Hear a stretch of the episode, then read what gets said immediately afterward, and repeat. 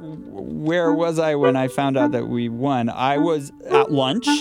Uh, and I didn't know, and I came back to the office, and everybody was everything was kind of a buzz. People were moving around very briskly, grabbing things off the photocopier and stuff, and it, it took me a couple minutes to figure out what had happened. That's Ben Geffen, an attorney with the Public Interest Law Center in Philadelphia. What had happened was this. The Pennsylvania Supreme Court had just issued a ruling in a case that had consumed Geffen's life for months. That ruling was about to scramble Pennsylvania's political balance of power, and to a degree, the nation's. Pennsylvania Supreme Court has struck down the boundaries of the state's 18 congressional districts. Now, the move is a major victory for the plaintiffs in a case that contend that districts were unconstitutionally gerrymandered to benefit Republicans. It ruled that districts had been so heavily gerrymandered to benefit Republicans that it violated the state's constitution.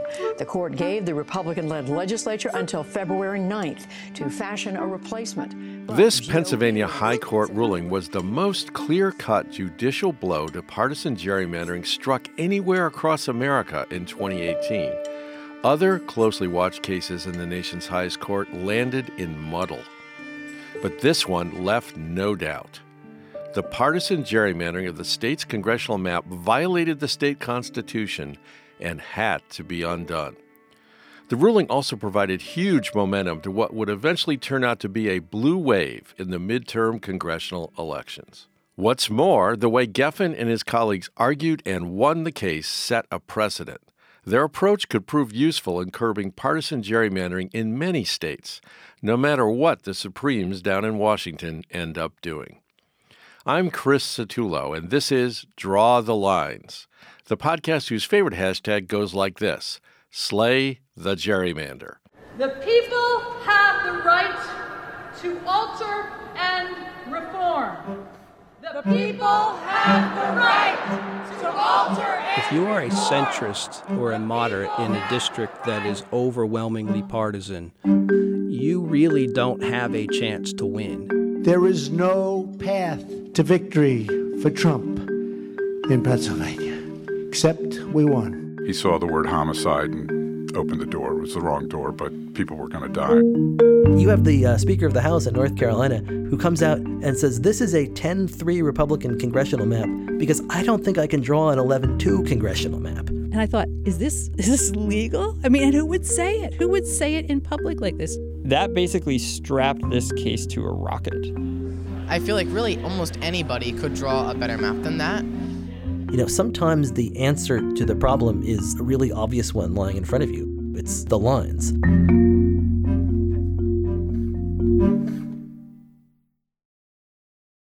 Today, we're going to court.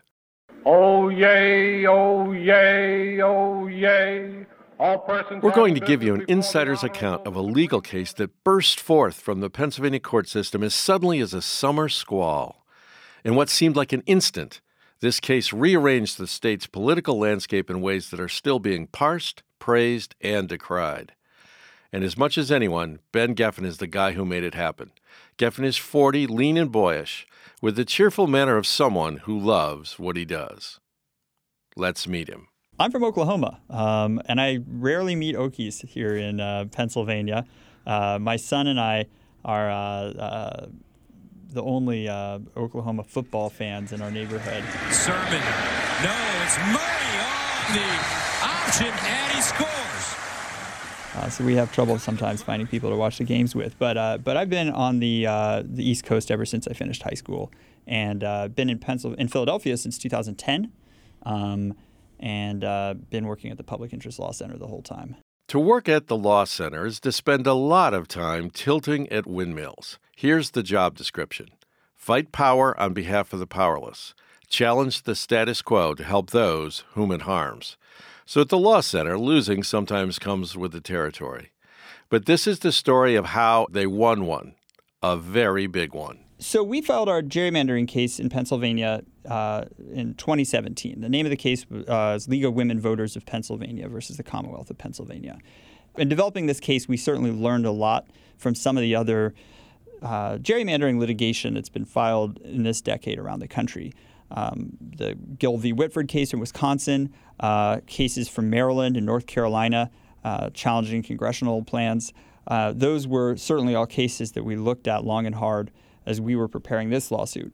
And we had been approached by statewide and, and national groups saying, you know, Pennsylvania has uh, one of the most outrageous gerrymanders in the country.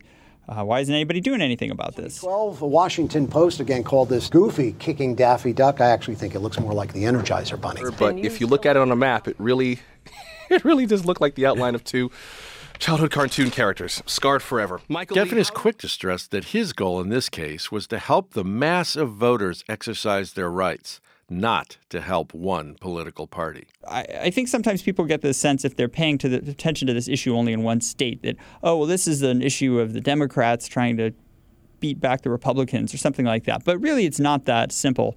Um, in Pennsylvania, it's true that in uh, 2011, when the map was drawn, the Republicans controlled both houses of the legislature and also controlled the governor's office. In other states, the opposite was true. In Maryland, at the same time, uh, the Democrats had single party control of the state. And what did they do? They passed a congressional map that was unfair to Republicans. We don't like that any more than we like what happened in Pennsylvania. Um, but here we are in Pennsylvania, and uh, so there was a Republican gerrymander here, and that's what we challenged. Quietly, the Law Center team worked to root their challenge to the 2011 map in different soil from other gerrymandering cases that at the same time were working their way through the federal courts. One of the legal theories in our case was that the um, state legislature, by drawing the congressional map the way it did, had uh, singled out Democratic voters and people who were registered with the Democratic Party for unfavorable treatment um, because of uh, their protected activities, things like voting, associating with a political party. Uh, that because they had done these things, they were retaliated against by the legislature. In some ways, Geffen says, his job was to make like one of the detectives on Law and Order. To win our case, we had to prove that the map was drawn with the intent of giving an unfair advantage to one party and that it had the effect that was desired, which is to say that the, the scheme worked.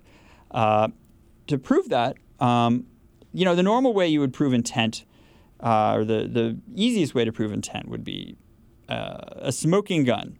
If you're looking for smoking guns left at the scene of a gerrymander, the place to be is not Pennsylvania. It's somewhere well south of here. In North Carolina, Republicans in the state legislature were stunningly frank about the gerrymandering mischief they were up to. Here's what a state representative named David Lewis said about the red tinted congressional map he was shepherding through the process. Senator, I propose that we draw the maps to give a partisan advantage to 10 Republicans and three Democrats because I do not believe it's possible to draw a map with 11 Republicans and two Democrats. You kind of see what he was getting at there. Here's Geffen again. In Pennsylvania, we didn't have a smoking gun like that, but we had experts who I would say developed night vision goggles that let them see the smoke coming out of the gun, even though it was not visible to the naked eye. Um, and that took a few different forms. Some of it was simply just looking at the shapes. You know, the shapes that eventually became known as things like Donald Duck kicking Goofy, the hungry hammerhead shark, Casper the Ghost serves you breakfast. You know, if you pull it up on, on a screen and look at the, the shapes of some of these districts, um, and if you know a little bit about Pennsylvania's geography, there's really no explanation for these districts other than that they were drawn in some sort of highly contrived manner. They don't have anything to do with natural features like rivers, they don't have anything to do with political boundaries like county lines or municipal lines. Uh, they were drawn to pack Democrats into as few districts as possible uh, and to ensure a, a, small but still comfortable Republican majority in every other district. There's, there's no other way to explain it. But we also had statistical experts who used more advanced computer modeling uh, to um, show that to a, a high degree of precision.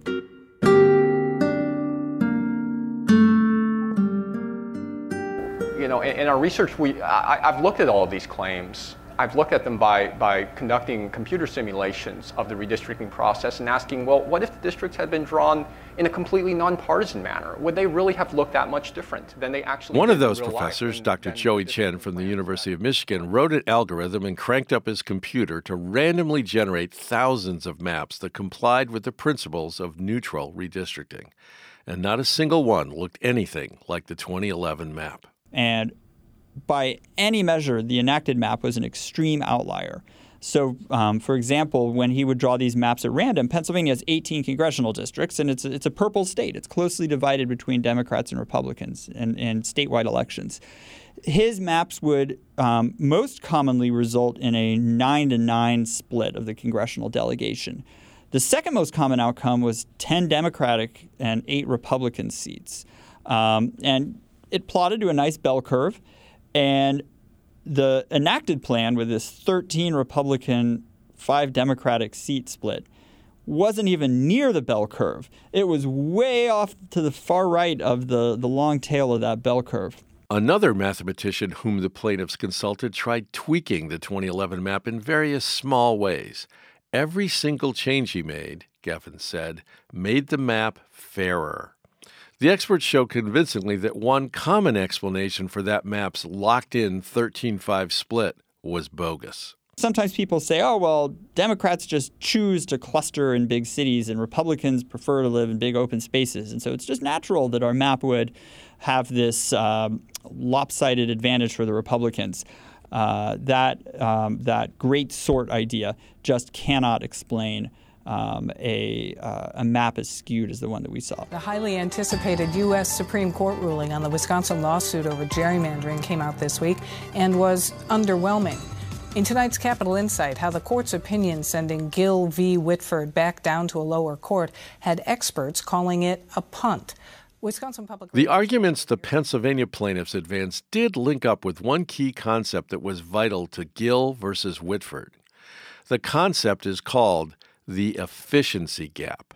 And what the efficiency gap measures is um, how many votes are wasted by a congressional or a state legislative map. And what wasted vote means is um, so, for example, right now in this studio, uh, we're sitting in what was the second congressional district under the 2011 map in Pennsylvania, and that's a district that is uh, uh, would be about 90% Democratic votes in every election, one of the most packed Democratic districts in the country. And so, the idea of a wasted vote is that if you're a voter in that district um, and you vote for the Democrat, 40% of the votes um, are wasted votes because there were votes for the Democrat that were over and above the 50% plus one needed to win the seat. And all the Republican votes, 10% of the total votes, were wasted votes because they didn't um, amount to a majority to elect a candidate the Republican voters preferred. Uh, so if a map is fair uh, and it's competitive and it's it's even-handed, you would expect the number of wasted votes when you add up all the districts across the whole state to be about the same on the on the Democratic side and on the Republican side. But if you have a map that's been drawn to benefit one party, you're going to have a lot more wasted votes for the out party, and that's exactly what you would find in Pennsylvania. When you would add up the votes, um, for example, in the 2012 congressional election, uh, you'd find about 1.7 million wasted Democratic votes and 700,000 wasted Republican votes. And as I said, that that was the biggest efficiency gap in the country for a congressional plan. When Geffen and colleagues filed the Pennsylvania case, old hands in Harrisburg politics knew it had a chance of winning. This was simply because the state's highest court, to which judges are elected, had a newly minted Democratic majority. But few expected Pennsylvania courts to work through the complexities of the case in time for the 2018 midterms. On November 9, 2017, however, the state Supreme Court stunned everyone by granting the plaintiffs' request to speed up the litigation. Here was the deal a ruling was to be reached swiftly by a lower bench called the Commonwealth Court. Then that decision would be immediately reviewed by the top court. On the day that news broke, I was actually sitting in a room with a bunch of attorneys and advocates who were working on a different voting issue. And uh, we took a little coffee break in the middle of the meeting, and I, I just checked the email on my phone. And saw that just about two minutes earlier we'd gotten this order from the Pennsylvania Supreme Court, and so it was it was exciting to get to stand up and just tell this room, "Sorry guys, I'm going to blow off the remainder of this meeting because uh, something really big just happened." And uh, I remember um, getting back to my office and, and walking in, and uh, Mimi McKenzie, our legal director, said, "Fasten your seatbelts, everybody," and she was right. That basically strapped this case to a rocket. Uh, and for the next two and a half months, that's all any of us did. Uh, any of the lawyers on this case were engaged in this litigation around the clock. And uh, so, uh, just to give you um, a, a, taste of what that was like, on November 9th, when we got this order from the Pennsylvania Supreme Court, um, we hadn't really even begun discovery. That's the process of uh, exchanging information with the other side in a lawsuit. There hadn't been expert reports, there hadn't been depositions of the parties in the lawsuit, any of that stuff, let alone exchange of documents. The High Court's order set a date of December 11, 2017, for the first trial in Commonwealth Court, little more than a month away. So it was Monday through Friday. We would start court at 9 in the morning, uh, and we would go until 6 or 7 in the evening in the courthouse. Uh, then we'd go back to the hotel, scarf down a dinner, and our whole team was gathered in kind of a war room in the hotel where we would be preparing for uh, testimony the next day. Uh, you know, anticipating questions, anticipating testimony that the witnesses for the defense would um, would give, and thinking about how to cross-examine them on that topic, things like that. Uh, and so we'd be up until late at night, every night in that war room, uh, getting ready for the next day trial. And then 9 a.m., uh, we're back in court doing it again. Um, the Trial ended on Friday, December 15th at around 6 p.m. Uh, and after the trial, this is a bench trial, meaning it was heard just by a judge, no jury. Uh, and the, the judge instructed us to file our post trial brief, uh, recommending what factual findings the judge should make and what legal rulings he should make uh, by Monday at 9 a.m. So we ended trial Friday at 6 p.m., and our brief was due Monday at 9 a.m. We filed a 161 page brief on Monday, uh, about 8.30 in the morning. Uh, and, uh, and things really didn't even slow down then. The plaintiffs, Geffen's client, actually lost in Commonwealth Court. But it was a, a good loss. And what I mean by that is the judge in Commonwealth Court agreed with us on almost every significant factual issue in the case. But he held that under precedents um, from the Pennsylvania Supreme Court, as he interpreted them, um, even though we'd proved all these facts, that we still couldn't win. Generally speaking, an appellate court will not second guess the factual findings made by a trial court, um, but they're free to re examine the legal conclusions.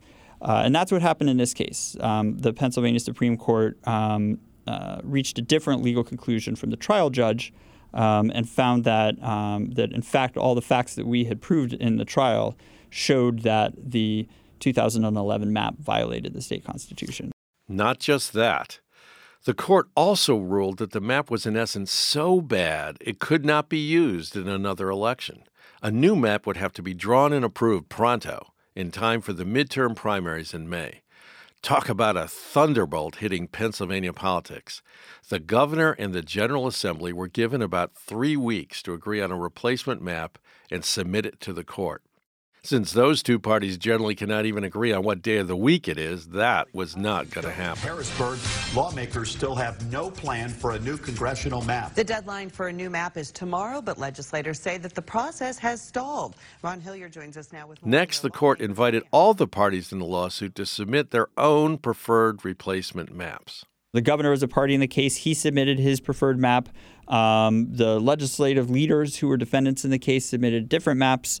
Uh, for the plaintiffs, the maps that we submitted were just the, those um, maps that Dr. Chen had drawn, those random computer simulations that use neutral redistricting criteria. Um, so the, the court had an array of maps before it, and ultimately it drew a map that, um, by just about every measure, was superior to all of those maps. Uh, they engaged a, a, special master who's a law professor at Stanford who's done this in states around the country. The plaintiffs subjected the map done by the Stanford prof, a gentleman named Nathan Persily, to the same statistical test they'd run on the original gerrymandered map. And it passed with flying colors. It was it, it did not have any of those unfairness indicators um, that were screaming red sirens with the uh, 2011 plan. The court approved Persily's map. This was now the official map under which the 2018 midterms would be held. Activism. What's the meaning of elections if you don't enjoy the fruit of winning them? Uh, when, when Republicans you, in Harrisburg screamed and carried on about the injustice of it all, sounding very much like an NFL defensive back who's just been called for pass interference in the end zone.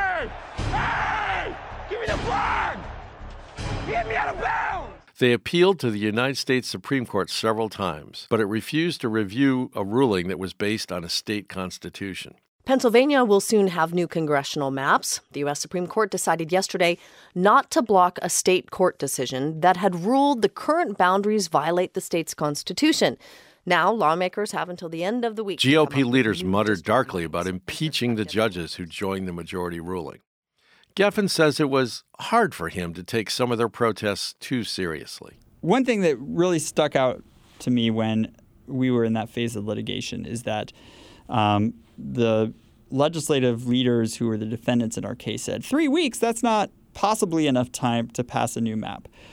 The reason it took a lot of gall to say that is that the original map was passed in December of 2011 in less time than that. He's right. The gerrymandered map that the court tossed out was introduced in the General Assembly one December morning in 2011. It passed before midnight that same day. Geffen also wants to debunk another myth about the case. Sometimes people have, uh, I think, you know, insinuated that there's some uh, dark force behind this litigation. Nothing could be further from the truth. Uh, we're a nonprofit organization. We get money by uh, from donations, from foundations, from law firms. We get uh, money when we, we win certain types of lawsuits uh, that include an attorney fee award, um, and that's how how our role in the case was funded. So, thanks to Geffen and the other attorneys who toiled on this case, Pennsylvania at long last has a new congressional map. This is a very significant defeat for Mr. Trump, a historic accomplishment. And last November, Democrats. that made quite a difference. Races remain undecided. CNN can now project that Democrats will win the majority in the U.S. House of Representatives. Jake. The new uh, lines, combined with decisions by four Republicans not to seek new terms, helped Democrats pick up a net of four Pennsylvania seats in the midterms. What in 2016 had been a 13 5 Republican advantage in the state's congressional delegation has morphed into an even 9 9 split in the new Congress. What's more, the delegation, once all male, now includes four women. In a further impact, once national Democrats realized the new map gave them a chance in Pennsylvania to flip what had previously seemed untouchable GOP seats, the resulting momentum helped drive the blue wave that swept Nancy Pelosi back into the speakership. Nancy Pelosi has now officially received the vote she needs to become Now, none of this is to suggest rah rah Democrats. Democrats can be just as undemocratic when they hold power. Look no further than Trenton, New Jersey's state capital, where Democrats now are pushing for a new redistricting system that would punish Republicans for all time. This is just to say that maps have consequences, consequences that sometimes supersede the will of the voters. The impacts of the Pennsylvania court case may not end here.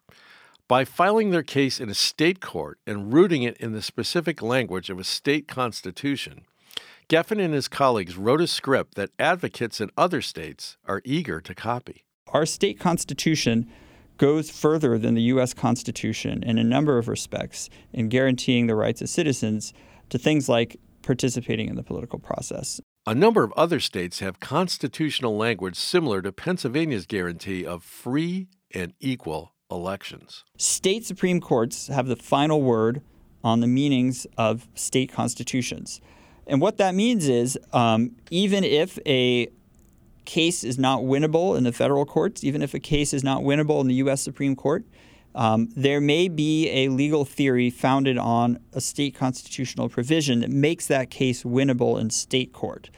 This case shows how advocates in states around the country can use their state constitutions to defend against partisan gerrymanders, whether they're perpetrated by Republicans or Democrats. And in fact, we've certainly heard from attorneys and advocates and experts in a number of states around the country who are interested in exactly this question and using this case and this legal theory as a mechanism for challenging gerrymanders in other locations. This state focused approach takes on added significance given how the Roberts Court has been reluctant to impose any limits on partisan gerrymandering. Given the conservative direction in which the federal courts seem to be trending, Geffen thinks more and more civil rights litigators will emulate the strategy of bringing cases in state courts based on state constitutions. This could be not just about gerrymandering, but also about voters' rights and other issues. So there you have it the inside story of how one windmill came tumbling down when it was struck by a deftly located strike of the legal lance. The aftershocks of what Ben Geffen and company managed to pull off are still rippling, not just here in the Commonwealth of Pennsylvania, but all across the land. Let me end by giving you another way to think about the indignation that Harrisburg politicians expressed when the court ripped from their hands something they regard as their constitutional birthright final say over election lines. So here's a question Are you, or have you ever been, the parent of a teenager? If yes, let me give you a moment to let those stressful memories ebb away. Now, if your family is like many others in America, a common cause of contention with your adolescent offspring is, or was, the car. Who gets it, when, for what, who'll keep it clean, gassed up, and undented. Now, let's imagine this scenario. Your teenager wants to go somewhere an hour from home. You could drive the kid there, wait around, and then drive back, but that's awfully inconvenient. So you decide to let said teenager use the family car for this jaunt. And sure enough, that evening you get the call. There's been an accident. Your heart leaps upwards until it bumps into your Adam's apple. But wait, there is good news. Your child is unhurt. The car, not so much. The front end is crumpled. You never do get a totally clear picture of what happened. Your child's testimony is strategically vague, but the police don't issue a ticket, and the insurance company comes through with enough money for the repairs. So, okay.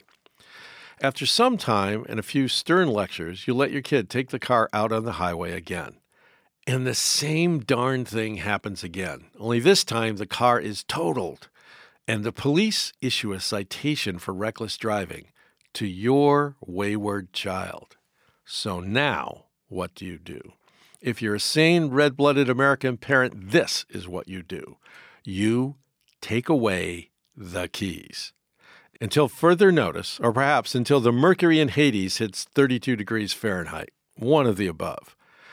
And you make it clear to your child this is why you can't have nice things. So, yes, it's true when it comes to election redistricting, politicians have long held the keys. But in Pennsylvania in 2011, the potentates of Harrisburg drove the car into a constitutional ditch twice. In two court cases, one decided in 2012, the other the one we just talked about from 2018, all of the three maps they drew for Congress, State Senate, and State House were tossed out as blatantly partisan and unconstitutional. That being the case, why in the world should anyone blithely hand the same people the keys to the redistricting bus in 2021?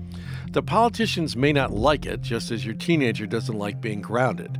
In fact, in responding to the court ruling on the congressional map, the GOP caucus leaders often sounded like nothing so much as aggrieved adolescents throwing a fit.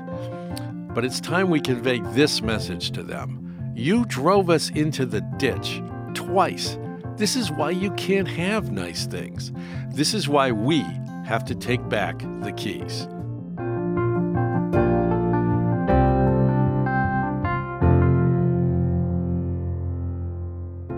Draw the Lines is a production of the Committee of 70, a nonpartisan, nonprofit good government group based in the birthplace of democracy, Philadelphia, Pennsylvania.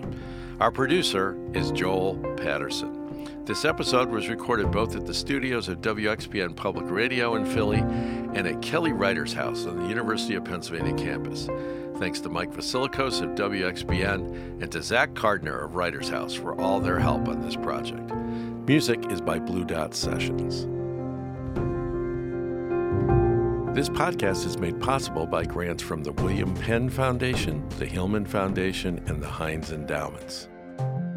So let me leave you with this thought It is our house, it should be our mouse. Let us slay the gerrymander.